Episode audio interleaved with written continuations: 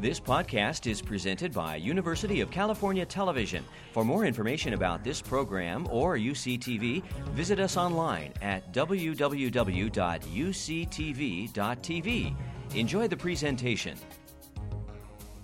I'm Nicole Biggart. I'm the Dean of the Graduate School of Management, and I am absolutely delighted to, to welcome you uh, here. Um, Happy New Year. This is a, yeah, Happy New Year. 2008 is going to be a great year. Um, I'm feeling really good about it. Um, it's, uh, it's a stormy night, but we have a fireplace. We have uh, the warmth of uh, friendship, and, uh, and I'm looking forward to a very, uh, a very nice evening with you all. Um, I, before we get started, I want to thank the sponsor of our event. Um, this, this event is one of the things that we do with and for our business partners, uh, members of the business community who support us financially. They support us in lots of ways, uh, help us uh, help us figure out what we should be doing. Um, and this is one. This is one of the ways in which we uh, we interact with each other. We we like being the place where business people come and meet other business people, as well as our students and our staff and, um, and uh, faculty. So, uh, but uh, the, the sponsor of this event is uh, Capital Public Radio, one of our business partners, and I want to, uh, I want to thank them for their uh, ongoing support of management education, as well as our other business partners who are here who, who, have, who also support us in lots of ways. So, thank you. Um, we are fortunate tonight uh, to have a local entrepreneur, someone who uh, dreamed really big dreams and uh, really and take some really big risks, but have really made those uh, those risks pay off and dreams come make those dreams come true. He's uh, he's I've heard him speak before. He's an inspirational person, but he's a great speaker. He's able to articulate that, and so I'm I'm really delighted uh, that he that that he is here. But before I introduce him, I want to. Um, to recognize some people. Uh, one of my close partners on this campus is Barry Klein, who is the Vice Chancellor of Research. Barry's right there. Uh, yeah. You, as I'm very happy to brag for Barry, UC Davis brings in more than a half a billion dollars of research money, um, in, in part because we have fantastic faculty who's solving some of the great problems of our, our world, and also because of the tremendous organization of Barry's office and, uh, and helping, helping support our, our research uh, efforts. Um, it's a very important role. Um, and I'd like to acknowledge uh, three members of our Dean's Advisory Council Bob Medeiros, Gary Orr, and Judd Riggs, who are here, who support us. Gary, there, yeah. There's Bob back there, yeah, and uh, okay, and Judd is here too, someplace. Where's Judd? Slipped out. Oh no, there he is. He's hiding. Okay, he's, he's hiding behind uh, Roberta. Okay, um, and many of you were uh, with us uh, just about a month ago, right outside these, were actually in here in part, where we had the groundbreaking for our brand new uh, Graduate School of Management building. It was a phenomenal experience if you were able to um, if you're able to join us. And last night I, w- I sat down to watch uh, Antiques Roadshow on KVIE. And there was our groundbreaking. It was a, it was it was wonderful, um, and I got all excited again. Um, it was a really exciting event, the largest number of people ever to come to UC Davis groundbreaking. Um, bigger than the Mondavi Center. It was a fabulous event balloons, champagne, uh, big equipment, just lots of fun. And we had a, we had a, yeah, big toys. Uh, really, really great time. I mean, I think there are a lot of people in our community who really want to see us be successful, to, to be part of what makes um, our community uh, economically vibrant. And that building is going to make a huge difference. It's going to create visibility for all of us and, and, and all of the things that we do here in our local economy. So we're excited. Um, the, uh, the, uh, the building will open, uh, you know, assuming no, um, no, no, major earthquakes or you know unforeseen events, um, in fall of 2009, and we are um, so we're, that's very soon. It's going to be uh, it's coming very quickly. It's going to be a very nice building and uh, right across from the Mondavi Center. So we'll have we'll have a we'll have a, a nice little party, and then we'll all go uh, in our building, and then we'll go across the way to um, see something at the Mondavi Center. It'll be fabulous facility for all of us to enjoy. So very excited. Um, it, it's May, and I do want to acknowledge the, the very generous donation of, of uh, Maury and Marcia Gallagher, who gave us $10 million to, uh, to really complete this uh, this gift, and and also to many other people, some of whom are in this room, who are contributing to this uh, this great new facility. So, thank you to Maury and Marcia, and thank you to those of you who are um, who have pledged uh, support to to this new building. Um, one of the way we have sort of a little corporate logo, and you can see it there, corporate we act corporate like. It says ideas into action on the bottom of that. And this this evening, the event that we're having this evening is one of the ways in which we we support the idea that we we take ideas um, ideas of, uh, from some of the founding prin- founding principles of business, uh, ideas uh, about um, uh, financial analyses, marketing. Um, and we, but we put them into action. We don't just we don't just teach in the classroom. We send our students out and we bring people in to, um, into, our, into our community. And tonight is one of those times where we, we are inspired by somebody who's bringing something in so we can see how ideas are actually put into action. Um, I'm really honored to introduce uh, Dale Carlsen, who is our speaker tonight, and very much a local uh, uh, local hero. Not only a local hero, he's a he's a um, uh, he's a a West Coast hero, probably going to take over for the rest of the country if you just keep, keep it up. Your bankers are here. They're really happy to know about this. keep going, Dale. um, he is the founder, president, and chief executive officer of the Sleep Train, which is headquartered here in Sacramento. Uh, he's got a great story to, uh, to share. I've heard it in short version, um, but it's a terrific story. Uh, just after a year, uh, a year after graduating from Sac State, he opened his first sleep train store in 1985 in Sacramento. 22 years later, uh, um, with lots of, I know um, uh, lots of stories uh, in those 22 years. Sleep, uh, sleep Train is one of the nation's top three mattress retailers. And when you think just about everybody has a mattress. That's huge.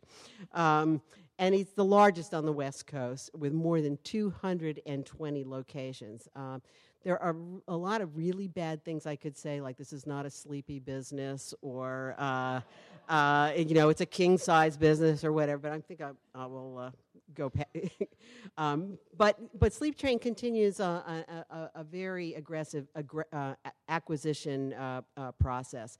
they've acquired Mattress Discounters West and Sleep Country USA. Um, and I also want to mention that Dale has a very strong commitment to um, to to philanthropy and to the communities in which he does business, which I think um, should be noted. Um, his personal philanthropy um, and Sleep Train's giving programs uh, over the past 20 years have been very widely recognized. I think it's um, it, it, it, I think it's especially wonderful that he, every year he donates uh, 4,500 mattress sets to needy families. He's uh, yeah, thank you. yeah.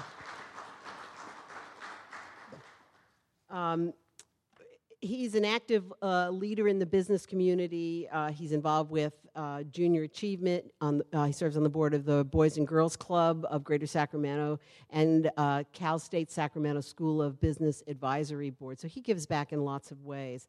And two years ago, the Sacramento Metro Chamber uh, honored Dale as Businessman of the Year. So he's recognized by his peers for, for what he does also. And this evening, um, he said that he's going to talk to us about his journey as, a, as an entrepreneur and some of the keys to success that uh, he's learned uh, in, the, in this journey. So please uh, help me in welcoming Dale Carlsen. Nice to be here. Thanks for braving the weather. Um, when I was given the dates to choose, I looked at the calendar and said, okay, January in Sacramento, it's sure to rain, nobody will come. I'll take that date. But you all came out anyway, so thanks for uh, braving the weather to come out to hear my little story. Um, what I'd like to do, if it's okay, is just share a little bit about the history of our company, kind of where I, have come from, what, what we've done, and then I'd really like to open it up to questions, because that way I can answer the questions that you want to know about what we've done and some of our principles and some of the things that have have helped us build the company. Um, so that work for everybody? Okay. Um, some of you might have heard this story in various parts. Um, but so I apologize for that. But I started, I went to Sacramento State, yes, that other campus down the road. But as I said, I, I am a um, Davis in law because my wife went to UC Davis. So I cut, you know, we always have a constant battle when the Causeway Classic comes up, but we haven't been doing so well lately, so we don't talk about it much. I try to avoid it. Anyway, I start, went to Sacramento State, got a job at a mattress manufacturing company as a flunky, and answering the phone, uh, taking the garbage out, um, just doing what I need to do. Say, joke, it's, it was my beer and gas job. I went to school. Um, so, but it's the owners were, were a couple that had bought the business, and they really took me under their wings. They kind of showed me the business from the inside out. I learned, you know, how the business worked. I actually went out on the factory and learned to make mattresses. Um, the owner finally offered me a job as a salesman. He said, "Okay, can you go to school Tuesday and Thursday, and you can sell Monday, Wednesday, and Friday, and go out and sell to the retail stores?" So I thought, "Oh, that'd be great. It beats uh, taking the garbage out, so we'll do that." Um, so I went out, did that, enjoyed that. But my degree was in real estate finance and insurance. I wanted to be a commercial real estate broker. Sacramento was on fire, as it always is, growing, growing, growing. Wanted to do commercial real estate. Interviewed with a couple of the real estate houses and got two job offers. Um, but as you know, the first two years of real estate, you got to pay your dues, right? And I have no problem paying my dues. Um, you got to work your way up, and that was no problem with that. But at the same time, my boss came to me and offered me a job as his sales manager. And I thought, that's a great job. I'm 23, a sales manager, that's a, a great job. But I don't want to sell mattresses the rest of my life. I really want to do this real estate stuff. So I went to the real estate guys and said, Can you help me out? You know, he's offering me 30 grand a year. You're offering me 12 grand a year. He's offering vacation. No vacation. He's got medical benefits. No medical benefits. And most importantly, he's offering me a sports car, it's a company car, and I'm young and single. And you're not offering me anything. So all I really wanted was for him to give it, come up to 15 grand, so I was only taking half pay. And the guy did the best favor ever. And I wish I knew who he was because I owe him a huge debt of gratitude. But he said, I'll do you one better. Go to work for them for two years. Come back. I'll hire you on as a broker because you just need the outside sales experience. I go, hey, best of both worlds. I get the money, I get the car, and I get to do the real estate. But in the process of going in and out of all the stores from Visalia to the Oregon border in the middle of nowhere, Nevada, I got tired of giving my ideas and having people saying, great idea, great idea and never doing it. So, you know, simple things like you go into the store and all the beds would be in, mat- in bags because they didn't want to waste the inventory. If they took it out of the bag, then they had to sell it as used. But if they kept it in the bag, they could sell it as new. Who here would want to lay down on a mattress in a bag in the store? No one, right? They weren't selling much, very many mattresses, and they couldn't figure out why. They said, take it out of the bag. No, no, we don't want to do that. Or advertising. The mattress business has a lot of co op advertising. The factories will give you money to advertise. And so I'd go to them and say, okay, I'm going to pay half your ad. You just got to run an ad. Oh, no, no, no. Advertising doesn't work. I don't want to do that. Okay, let me say this again. I'm going to pay half of it. So it should work for you. They wouldn't do it. So I got tired of doing that and um, finally went to my dad and said, you know, this is not that hard of business. My dad was a CPA. Um, I said, yeah, I want to open my own store. He said, don't do it. Don't do it. Small businesses fail, right, Gary? Small, Small businesses fail. Don't do it. Stick with what you know. Maybe you can get some ownership of the mattress factory or go do your real estate stuff, but don't, don't go into business for yourself. Well, fortunately for me, my stepmom won a trip on the radio to London. My parents had never been out of the country. They took their first trip ever out of the country. In that two week period, I bought a truck, leased some space, and quit my job. I was a little afraid of my father, I admit it. my dad came back. He wasn't uh, quite sure what to do with his son and make this big blunder, but he said, you know, like all fathers did, well, you know, you're on your own. I go, yeah, I kind of figured that was true. But he said, well, I'll give you one piece of advice, and that's if you want to be successful, surround yourself with good people, treat them right, and make everybody successful. And that's really what the core principle and factor of the success of our company is. I am blessed to work day in and day out with some of the greatest people around. They are so energized, they are so caring about the customer, about their coworkers, about what we're trying to do in our community. It's just a, a phenomenal thing. So that's really the crux of where we got to where we are. But we had to go through some hills to get there. Gary's been with me on a few of them. Um, and, uh, you know, I opened the first store. And let's see, it took me 15 days to sell my first uh, sale. And it was a bed frame for $14.95. And I had 15 more days to pay a $1,200 rent payment, and I didn't have any money to do that. Because unlike what you learn when you actually go to you know, management class, school, and you can learn that you should actually have a proper backing and financial wherewithal to do it. I didn't have that. I had taken out a household finance loan at 22.95% interest on the house that I had bought when I was going to college. I bought a house, had a mortgage payment with all, all included for $599, had two roommates paying $250 a month in rent. It's a good deal. I had a $99 a month uh, payment, but I had bought it a, out of a divorce, so I was able to get it for under market, so I had some money in there. But at 22.95 interest, it's a little hard to pay back. Kind of like my loan now. But no.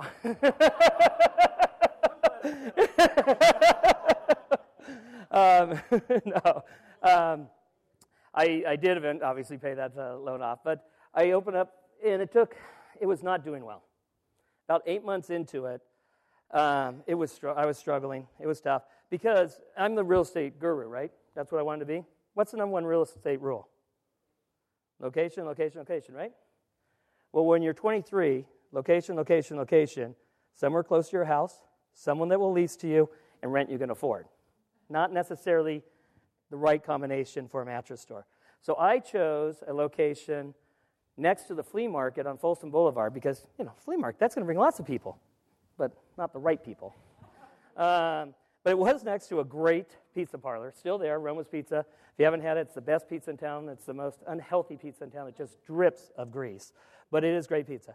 Um, about eight months into it, I decided, you know, this is not going well.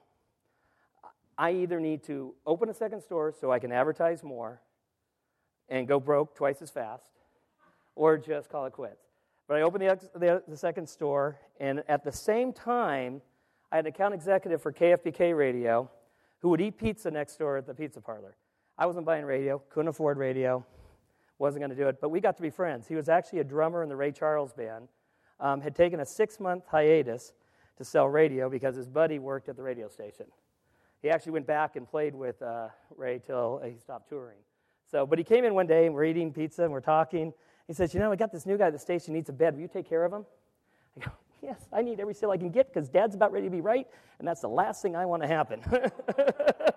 so he brought the guy in, and it happened to be Rush Limbaugh.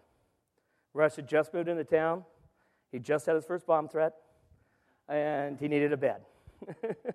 so Rush came in, and Rush talked me in to going on the radio with him. He said, Let me go on the radio. My listeners will come in and buy beds from you. I go, I can't afford radio. We went back and forth and said, just let me do it. And I don't know how he talked me into it because I did not have the money to do it. We were very strapped at that time. I didn't have the money to risk on doing it. But somehow he talked me into it. He went on the radio. People started coming in left and right saying, I want the bed Rush sleeps on. I want the bed Rush sleeps on. Does anybody know what the first thing I did was? Huh? Well, the first thing I did is I called Rush. I said, he and Michelle, which uh, I said, you and Michelle, that's his second wife. Um, you, you and Michelle need to come back in and you need to get the top of the line because they'll buy any bed you're sleeping on. so Rush came down. We, we got the best bed, and that's it. From there, we decided, you know, he can't be the only one that could do this. So we tried the afternoon team on, and, on the news station, and that worked. And then Paul and Phil had just started on, at that time it was KAER um, radio. They had just started, and we started them, and that took off. Since then, we've used hundreds of personalities up and down the coast. Because uh, fortunately for me, it doesn't matter what your political beliefs are, it doesn't matter what your religious beliefs are, what your sexual preferences are, or anything. Everybody sleeps. And everybody needs a bed from me, right? So, so we, we uh, can use, anyway, we've used anywhere from you know, Rush Limbaugh to Howard Stern to Al Franken um, and everybody in between um, has done spots for us, and it's, it's worked very well. But let's go back to the beginning. Open the first store, open the second store, it started to do well. My family started to think that this is a great idea. We want to go in. We want to open a store. Can we go to one with you? I'm going, Well, sure, I don't have any more money, so sure, bring your money with you. Um, so we opened up a store. Everybody knows. What's the other rule? Don't do business with family. Don't do business with family and friends. No, especially if it doesn't work. We thought, once again, the real estate guru that I am, we chose Natomas because it was, it was, this was in 1987. Natomas was booming. The overpass was going in in just a year. It took about nine years for it to go in, actually, but the overpass was going in. Um, we opened a store, failed miserably. My people were playing golf in the store all day long. They would literally putt from here to there. I'd go in there and go, There is a golf course in here, guys. We're supposed to be selling mattresses. But we ended up closing that store. I went to my family, said, This is not working. I want to buy you out. Let's close this down. Let's uh, go forward. So we did that. It actually worked out great. No family, no disruption in our family. We all get along great. Um, opened up a store, moved it over to um, the south area. We've moved our store three times in the south area. Finally found one that's good, although we'd probably be moving um, eventually um, into the new Florin Mall as they redo that. But uh, the store before that was a great store, as long as you don't mind the, the mafia that met in the corner, the prostitutes that got arrested in front of the drug deals in the parking lot. So those were another real estate great uh, venture of mine. I'm glad I didn't go into that real estate end of it. anyway, we opened up that store. Got a right, store, right location that's there now. Opened up the Howe 'Bout Arden store. Nobody had done, and does everybody know where our Howe 'Bout Arden store is? It's upstairs. Everybody said I was crazy to open a store, a mattress store, upstairs. It's, you know, real, retail is done on the great, uh, Main Street. It's done on the streets, not done upstairs. What they didn't know was that the landlord was making a great deal for me. Basically, I had a one year bailout. I could bail out in a year, and he gave me 10 months free rent. So I figured if I can't make it work with two months' rent for a whole year, I'm out, and what, what do I have to lose? Open it up. Up until two years ago, it was the number one store in our chain, doing $6 million a year in business out of that one location. Um, since then, our Santa Rosa store and a couple other stores have, have beat it. So um, went from there, decided this is working. We can expand this. We can move to um, other areas. Let's, let's try Modesto. That's our first one. We tried Modesto. It worked. Okay, we can really make this work.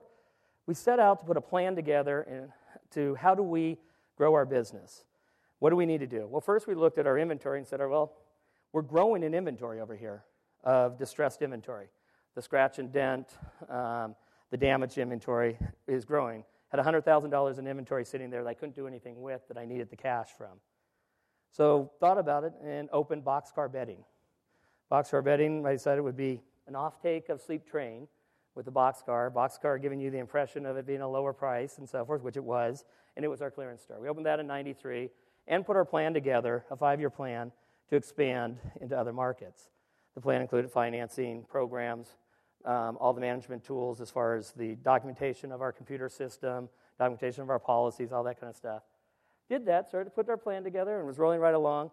And in 1995, Smith's Home Furnishing filed bankruptcy. Smith's Home Furnishing was the largest, sleep, uh, largest furniture retailer in the Pacific Northwest, and in particular in the Portland, Oregon market.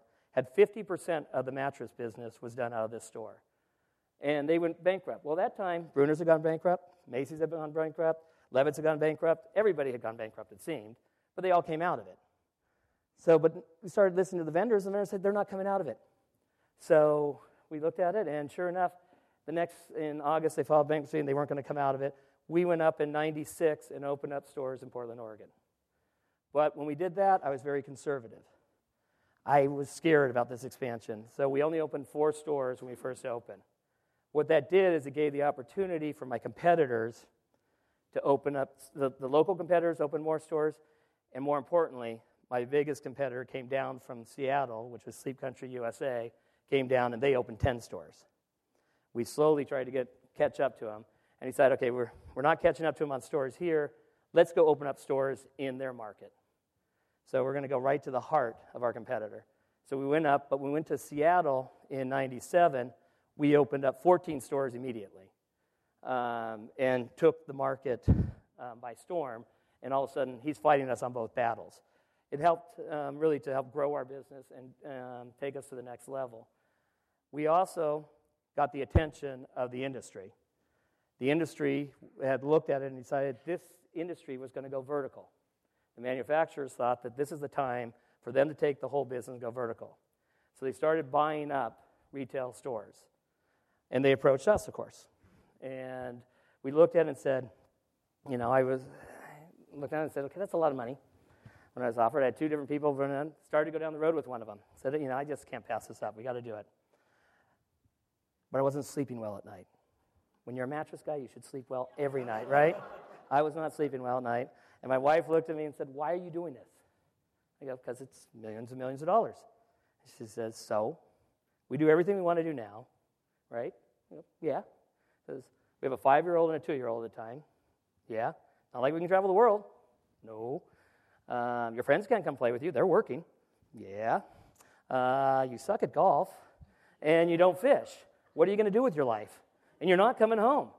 So, so I didn't, you know, I looked at it and said, good point. Okay. Uh, I like what, I realized what it was. I realized I liked what I was doing. I loved the people I was working with. I loved every part of what we were doing, and I knew we could do better. I knew we could grow this business bigger and better. And so I called them up and said, I'm sorry. I know we've gone down this road. I'd love to um, make this deal, but I can't. We need to back out of this. He said, Let me fly out. We'll take the red eye. He was coming out from New York. I said, Okay, I owe you that. Come out.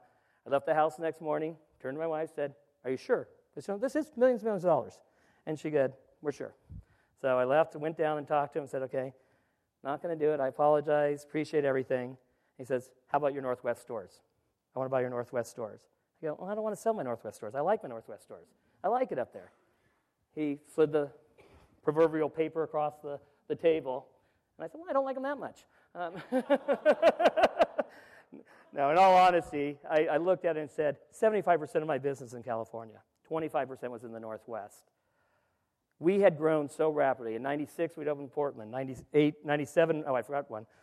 97, we'd opened Seattle. 98, we'd opened on San Francisco Bay Area. We opened the Bay Area, we opened up with 21 stores um, immediately out of there.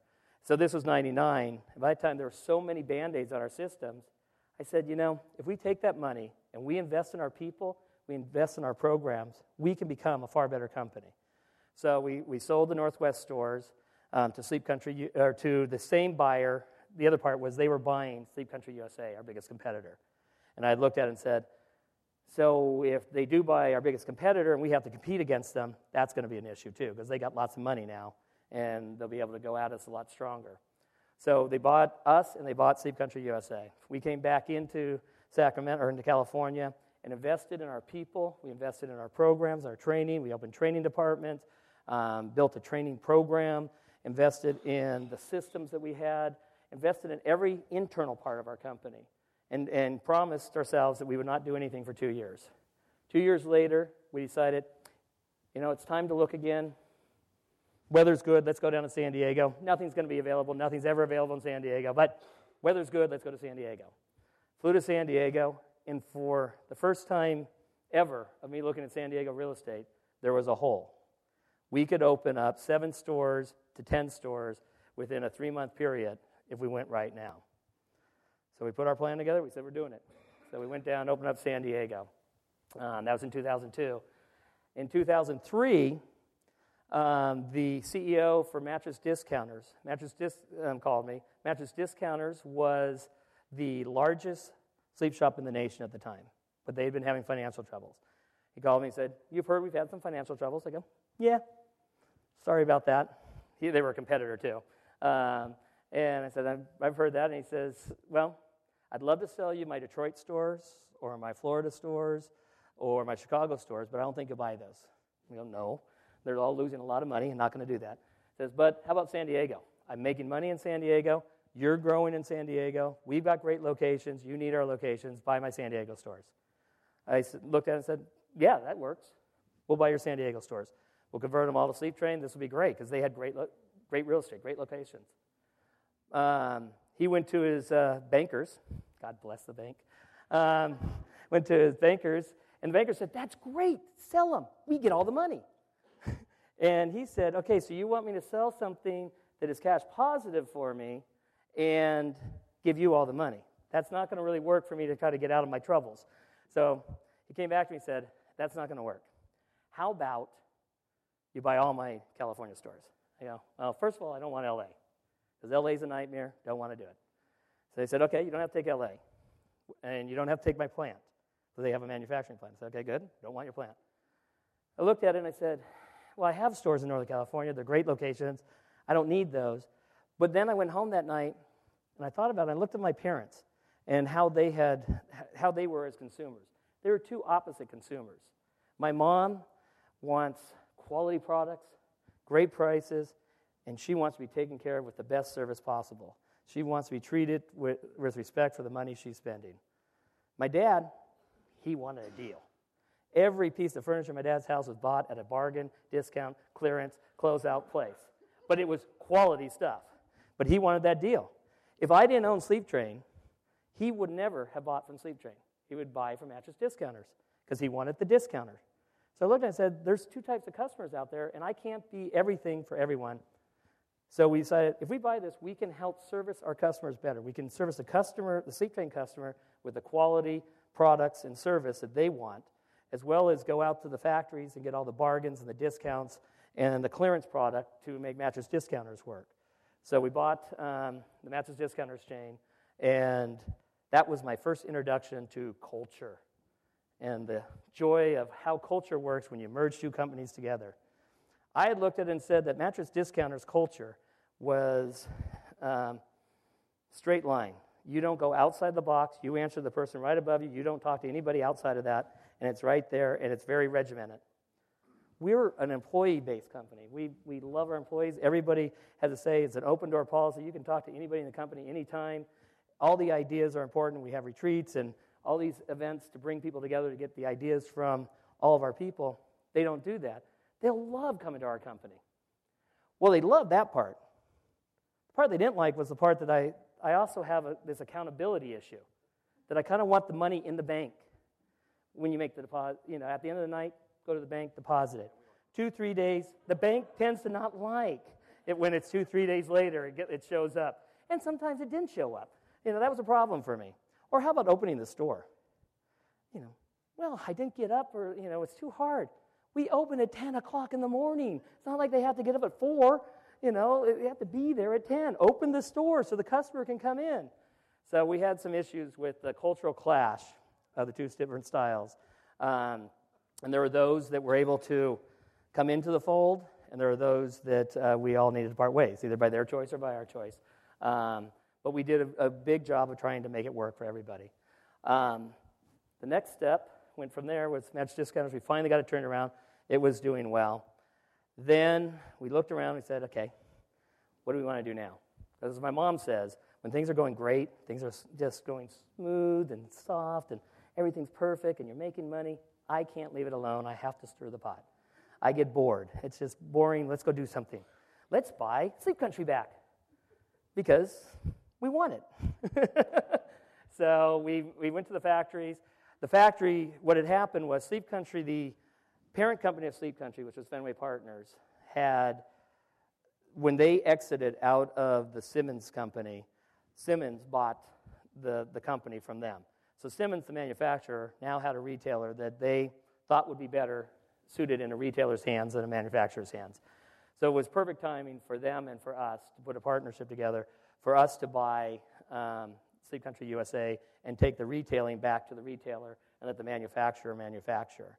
So we went up, we made a deal um, with Sleep Country USA to buy back not only our old stores, but all the stores that um, went along with that, with, that was Sleep Country that they bought from there um, bringing us to the total today of 224 stores, I think.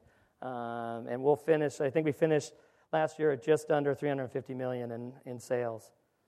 So that's, a, that's the condensed story um, of here. So now it's, it's your guys' turn. It's, I want to answer questions. The question was, what have I seen over the 20 plus years of the, the growth of the Gen X, Gen Ys, and the different um, employee base, um, so to speak. It has changed, definitely. The wants and wishes of eh, um, the would be employees are changing. Fortunately for us, it fits perfectly in our direction being the, consumer, the customer friendly um, corporate company that we are and the, the employee based company that we are, as far as we, we have our retreats that we, we build all of our new ideas out of what comes from our employees. So as our employees have changed, our policies, our procedures, and everything have changed to, to address the different issues that they're looking for. And it, it is different. It's not just, you're not just working to make money, you're working, there's other issues that are more important to, um, to our staff. The, the fact that we interact and we have the social activities and we do the other stuff is very important. You talk to our people, they say it is the great, greatest company to work for from that standpoint. They, have some, they meet and make some of their best long term friends out of our company because, one, you work with them so long, but also because of the way we blend um, our, our business with our activities. Because we do believe that there's more to work than just um, working and getting a paycheck. I tell each and every one of them that if you're not having fun, then something's wrong. I either need to know, I need to know about it so I can change it, or we need to figure out how we can make you have fun. Because this is what you can't just, in today's world, just making money, doing the grind, going in, making money, going home, paying the bills, going home, and that just doesn't work anymore. And nobody should have to work that way. Hi, I actually have three questions, but two are quick. okay. what kind of mattress do you sleep on? you knew that was coming. I, I knew that was coming. Yeah. I know you knew that was coming. Um, are you really supposed to get a new one every 10 years? Seven. Seven. Actually, in my world, I'd hope it'd be three, but. and it's not an industry I underst- I, I didn't do a lot of research on this before I came. So, is it overseas yet? What's good, good what's question. the spectrum on that that eventual movement? I mean, in my sure. mind, everything goes overseas. So, right. I'm hearing Simmons. So, I'm thinking domestically manufactured. There's right. always Georgia and all the textiles. Um, yeah, I'm somewhat familiar with that. So, just okay. where's that going? Thank you. Um, so, first question: the bed I sleep on is the uh, Simmons Beautyrest Black line. It's the Simmons Beautyrest top of the line.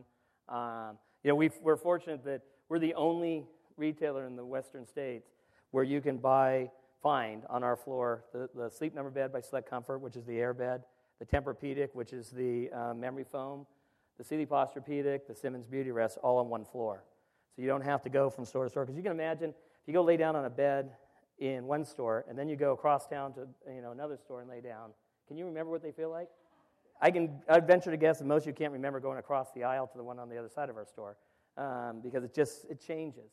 So we have all the different ones, and each one is different. I would say, out of pretty much everybody in this room would probably choose a different bed. It is amazing the differences, which is why we have so many different ones to choose from. Because your backs, your sides, how you sleep, what your ailments are, are all different from each other. And so having the different options is what's important. So I sleep on that. Our VP of sales sleeps on the sleep number bed, swears it's the best bed he's ever slept on, would never sleep on anything else in his life. Uh, my aunt sleeps on um, the, Tempur-Pedic one, I think it is, and she swears by it. You know, so everybody has their own preference on that. So, so that was one. What was the? The three is the big one. Um, the big, the, the big one. Oh, as far as the time life, yes, it is seven to ten years is the time on mattresses. And the reason, it, are they dead? No. Can you still sleep on it? Yeah. People do. I mean, we've had beds that are 40 years old turned in. Um, so the problem is that they, they lose their support characteristics. So you don't recognize it as much, and that's why people who travel tend to buy meds more often because they do recognize it. One of the best things that happened to our industry is the, the hotel industry has figured out they're selling sleep, they're not selling anything else. So they started upgrading all their mattresses. And everybody goes away on vacation now, they're coming home saying, I need a new bed because this bed is terrible. Um, so, but uh, so that's the time frame is seven to ten years um, is typical on that. Um, and these years, these times, there, there's a lot of changes too. Um, if you haven't bought one in the last two years, there's a new fire retardancy code that went in place that required that the beds be more fire retardant. Not, you know, and really it's not for the incidence of the gin and tonic and the cigarette in bed. It's really, it's really about the, um, if there is a fire in your house, the mattress not burning as fast does allow the fire department to take more time to, you know, have more time before it explodes to get it under control. So that just happened to, actually, nationally, it happened last year, it happened in California two years ago. Um, as far as overseas, one of the, I was uh, sharing with Gary the other day, one of the great things about our um, business is that we're not threatened by a lot of the other things out there so far, knock on wood. and um, realistically, mattresses, there are some imports. The Chinese are doing a really good job of trying to import. The problem, the inherent problem we have is the size and bulk of what's being imported and what's being, what, you know, what the processes are. It's not heavily intensive. So the size and bulk make it difficult on the cost of shipping. On top of that is that you are laying your head right next to it. If anybody bought any import clothes or anything like that, it has that smell, right? That smell because it's been on the, on the water for so long. When you're laying your head against it, you don't want to be smelling that import smell constantly. So that's another issue with it. The other issue is this fire retardant law. You can't get, the compliance is so restrictive and so incredibly um, bureaucratic, I would say, that for the, the Chinese right now, under their current um, way of doing things, can't comply with it. So it is, it's a difficult product to import, and we're, we're not looking at that being as big of an issue. Um, the other thing is, is the internet. It's not an internet product friendly, primarily because you need to test it and try it out. Because, like I said, everybody has a different feel and a different bed that they would choose. Well, if you buy it over the internet, you don't know what it feels like, and to ship it back is expensive. So it, it's really a touch and feel product. So it has to be there. We're also not, um, we're more recession proof than other home furnishings. The home furnishing industry as a whole, um, everybody likes to clump into one big group. But the mattress business is not because it's a necessity product. You need to sleep. You need a good bed. You're going to buy it. It's not a designer product. It's not a fashion product. It's not, you know, the couch or the dining room or something like that. It's something that you can put off because you got a couch that works and you got a, um, a dining room set. It is a product that you need because you don't just wake up one morning and go, let's go buy a mattress. You go buy a mattress because you need one because the one you're sleeping on doesn't work anymore, or you're moving into a new place, or you unfortunately split up. You know, there's a, there's a need for that bed, or your kids are growing. The kids are a great part of our business. We love kids. Everybody have more kids, you know. so, uh, you know, you're, you're, saying about how many beds can we. When I started the business, my mom said, "How can you possibly make a living selling mattresses? I mean, doesn't everybody have a bed?" And I think that's what said. She she still doesn't understand how good. she says, because I had. She says, "Well, we've had ours for 25 years." I go, "Yeah, mom, you're not our customer, really." but um, it was really about if you look around, you see all the houses, and every house has, a, on average, three sleeping rooms, right? So there's sleep, three sleeping rooms, and everyone needs a bed. Then you go through the cycle. The kid comes out of the, the um, crib. Thank you. Couldn't think of the term.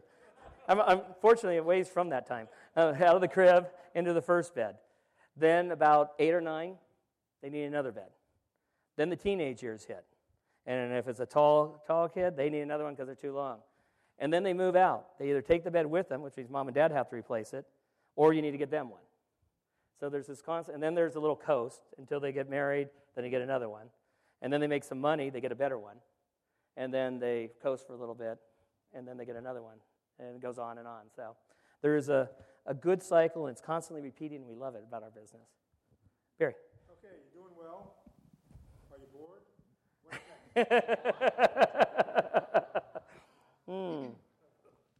Um, I'm still, we're still processing the. Sleep Country was very similar in culture to us. They really had a lot of the same philosophies, same belief. They operated on the same concepts that we do. And so we're bringing that together. But right now we're transitioning. One of the lessons I learned was, and I admit this is a, a failure on my part, I thought that the um, big corporate world of when you make an acquisition, you come in, you get rid of top management, and you, you change things was a horrible way to go and shouldn't do it. I learned that there is, it is still a horrible thing to do, but there is a reason for part of it, and that is cultural and control. We had a conflict with our senior management there. What I had done is bought the company thinking that I could let them just run it. They'd run it, everything would be great, and we'd all be happy. Problem was, they wanted to run it but not necessarily give me all the information I wanted, or they had different, we had different views on different things. And so we had some difference of opinion being that I owned it. So I thought that maybe my opinion counted a little more when it came to the direction of the company. So we had to process through that, and we've just done through the transition of going that. So we're still processing a few, so I'm still keeping busy. Too busy, according to my wife. So um, she would not accept anything else right now. First, um, I just wanted to thank you for being here tonight. It's really interesting to hear about your journey um, in this business. And I was wondering, are there recycling programs for all of these mattresses that people um, are getting rid of after 10 years? And That's great you know, I'm assuming the 4,500 that you're donating, those have to be new mattresses New. because nonprofits and charities won't accept used. So, and my second question is, do you have customers coming in that are requesting mattresses that are made with environmentally sustainable materials at all? Good question. Um, the recycling issue is a big one. We have always recycled. Part of our program is we take away the old beds for free. Part of that is so that we can control the recycling and make sure they do get recycled. It's 60, I think it's $65 now to take a mattress to the dump. Two things wrong. One, that's a lot of money. Two, it's huge space use of the dumps. So, um, not a good thing um, to happen. We give them to a recycler. They tear them apart. The products that are usable, they reuse. Those that aren't, they, they get rid of. There is a move, and I'm going to a meeting in February actually to try as an industry to take it one step further and fully um, shred and um, break down the whole product um, in order to reduce the space and the quantity of, of product that's out there. Because it is, there's a lot of, uh, it, you see them on the side of the road. That's why you see them on the side of the road, because it's 65 bucks to drop it off at the dump. Um, but so there's an issue there. Um, as far as green products, there is. The factories are working on, they actually are working on different aspects. Not getting a lot of push from the consumer yet. They're not coming in asking for that. You know, there's here and there, but not on a huge, huge level. But the factories are ahead of that game, and they're trying to get there as well. We've got some leaders in the industry right now that are really pushing to take the whole industry um, greener. So, with all your experience now, if you were to look back and think and had to go choose another industry to operate in, what would be maybe three to five characteristics you would look for uh, that would mimic the success you've had in the mattress space? Um, the one profit margins. We're fortunate to be in a business that has a decent profit margin. We're not in electronics. Uh, profit margins, the um, the issues that I talked about as far as is it an internet product? If you're going to do the internet, you got to know the internet. You got to do the internet. But if it's you can't be halfway. If it's a product to be sold on the internet, you're going to get crushed in the end. So you've got to be able to get that under control. Either know the platform you're going to do. Our plan for the internet is to really sell off, you know, the, the sheets, the stuff that isn't a touch and feel product on the internet, um, as well as the import. You know, are you, what is that role that's going to play on that? And then the people. You know, can you find people that are, are talented in the area you're selling? You know, we look for great, energetic people um, to come work for us. And that's the same thing I'd want. I'd want something that I can involve people because when you bring all these minds together, it's amazing what you can come up with. So, you know, that would be number one thing for me would be people. Can I find an industry that people are important and that people can make a difference in how you succeed? your delivery system is absolutely amazing. You can go in the store, you can pick out a bed, you can sleep on it tonight. How do you possibly make that happen in terms of inventory? Um, we stock. Well, that's I started that from the beginning. I mean, my first, my same day delivery when I started consisted of me handing the keys to my truck to the customer, and they could take the bed home. Until my insurance company and lawyers found out and said that you know you just can't do that. So, um, but my philosophy at the beginning was to stock the inventory because when I got into the industry, it was four to six weeks to get a bed delivered. You'd go to Macy's, you buy a bed. Six, eight weeks later, actually at Macy's, they would deliver you a product. Um, I thought that was ridiculous because I looked around and I said, for the same reason I said earlier, that you don't just go, hey, let's go buy a bed. You're buying a bed because you need it. And I kind of, a lot of the things that we've done are, are, of our policies that I take with all of our people are how we want to be treated. And when I look at, my wife says I'm poor on delayed gratification. She says that when, I, when you want something, you want it now. I go, yeah, doesn't everybody? I mean, that's the way I am. I think everybody should be that way. And I thought that's the same with mattresses. As far as a system, it's an expensive system. It's also one of the trademarks that keep our competitors away from us um, because they can't duplicate it. It's, it's too difficult of a system to do, and we've got it down. So it's one of those um, little milestones in our company that help us be successful. We basically have what we call our executive leadership team, which is 18 people right now that cover all the different areas of the company from sales, training, IT, uh, marketing, um, finance, all the different areas of the company. From that's on the corporate end of it. And then from there, we have um, the store, from the store side, we have a general manager, we have a uh, division or district manager, and then a store manager. So it kind of goes straight line down there. And the district manager has about eight to ten different stores that they um, oversee. So not truly flat, but we try to keep as much of it out and keep the, the focus on where somebody can actually make a difference. Um, in the Northwest, in our changeover in the Northwest, we went from having an executive team up there to putting more frontline people, uh, more frontline managers out there, more district managers, more training managers in place, um, where they're actually touching and feeling and making a difference with uh, the staff. Wow, very exciting. Makes you want to go out and start something. Thank you so much, Dale, Oh, for uh, speaking. it. This Really great. This is great. Yeah. We have a little something. Thank you. Oh, thank you you. so Thank you. much.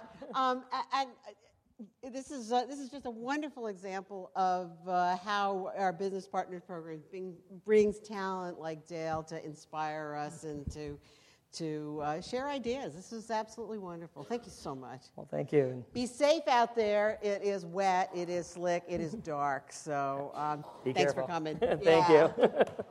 thank you, everyone. Appreciate it. You've been listening to a podcast from University of California Television. For more information about this program or UCTV, visit us online at www.uctv.tv. Thank you for listening.